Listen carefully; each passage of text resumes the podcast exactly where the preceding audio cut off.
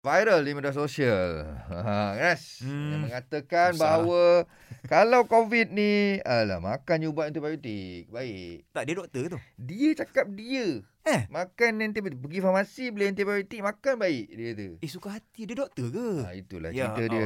Allah. Okey, pagi ni kita nak tanya apakah perubatan dalaman iaitu Hmm. Dr. Maisara Yusra. Okey, kita tanya doktor sini. Betul doktor? kan macam-macam kan. Hmm. Okey, satu antibiotik ni untuk bakteria, uh, bukan untuk virus. So kalau macam virus, kalau macam kita dapat virus biasa pun tak payah COVID pun, Hmm. kita tak ambil pun antibiotik. Melainkan ada bakteria tumpang sekali jangkitkan kita uh, Hmm. dengan virus tu tadilah uh, baru kita kasih antibiotik. Uh, perbezaannya lah vaksin dengan antibiotik Hmm. ni. Antibiotik ni kita ambil lepas kita dah dapat jangkitan. So Okey. maksudnya bila bakteria atau kuman dah masuk dalam badan, Mhm. dia dah serang dah badan kita. Badan kita pun dah demam, badan kita dah sakit. Mhm. Uh, lepas tu baru kita kasih antibiotik membantu pertahanan badan kita untuk menyerang semula bakteria tu Okey, tadi. faham. Maksudnya dalam badan kita ada antibody Mhm. campur dengan antibiotik Mhm. tadi, maka insya-Allah kita harapkan kemenangan lah, maka kita pun sihat. InsyaAllah. Okey. Kalau kita kasih vaksinasi, Mhm. vaksinasi ni kiranya uh, pertahanan badan kita ni uh, ditingkatkan. Ha, Hmm. kiranya kita kasih vaksin Hmm. dalam badan, Hmm. maka badan kita akan bina sendiri askar-askar dia. Hmm. Uh, bina antibody tu. Hmm. Jadi bila serangan walaupun baru sikit dia Mhm. dah hentam dah uh, virus tu tadi. Baik. Dah masuk jail terus.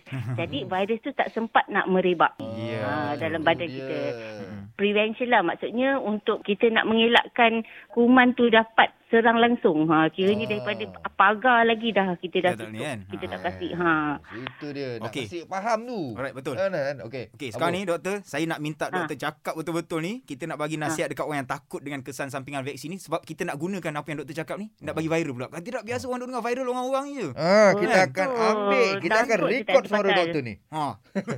tidak orang dengar yang eh jangan ambil ni apa benda agenda semua. ni. Silakan Ah. doktor. Betul. Banyak sangat fitnah kan. Ha. Tapi itulah soalan doktor. Kalau dia tak ambil vaksin, apakah penyelesaian dia? Ha, soalan dia kan. Ha. Ha, apa option dia? Ha. Kita nak keluar daripada belenggu uh, COVID-19 ni. Kita dah kena ikat dah berapa lama dah kena duduk Ya, kat rumah je betul. kan. Ha.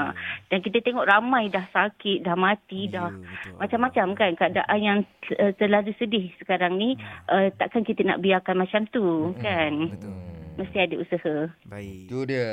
Jangan takut kesan sampingan ni apa semua benda biasa kan. Ya. Macam, macam kita cakap tadi lah, kau ambil injection apa-apa memang ada kesan sampingan. Hmm. Kan? Betul? Hmm. Dah. Okey, uh, terima kasih eh terima Terima kasih. pula.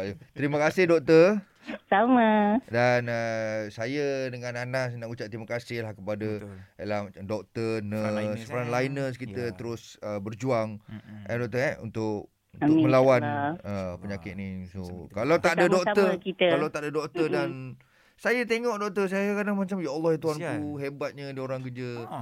So kita doakan semoga Tolonglah, eh. semoga Ha. semua ni di- dipermudahkan. InsyaAllah doktor, terima insyaAllah. kasih banyak-banyak. Amin, insyaAllah. Terima kasih. Sama. Assalamualaikum doktor. Waalaikumsalam. Warahmatullahi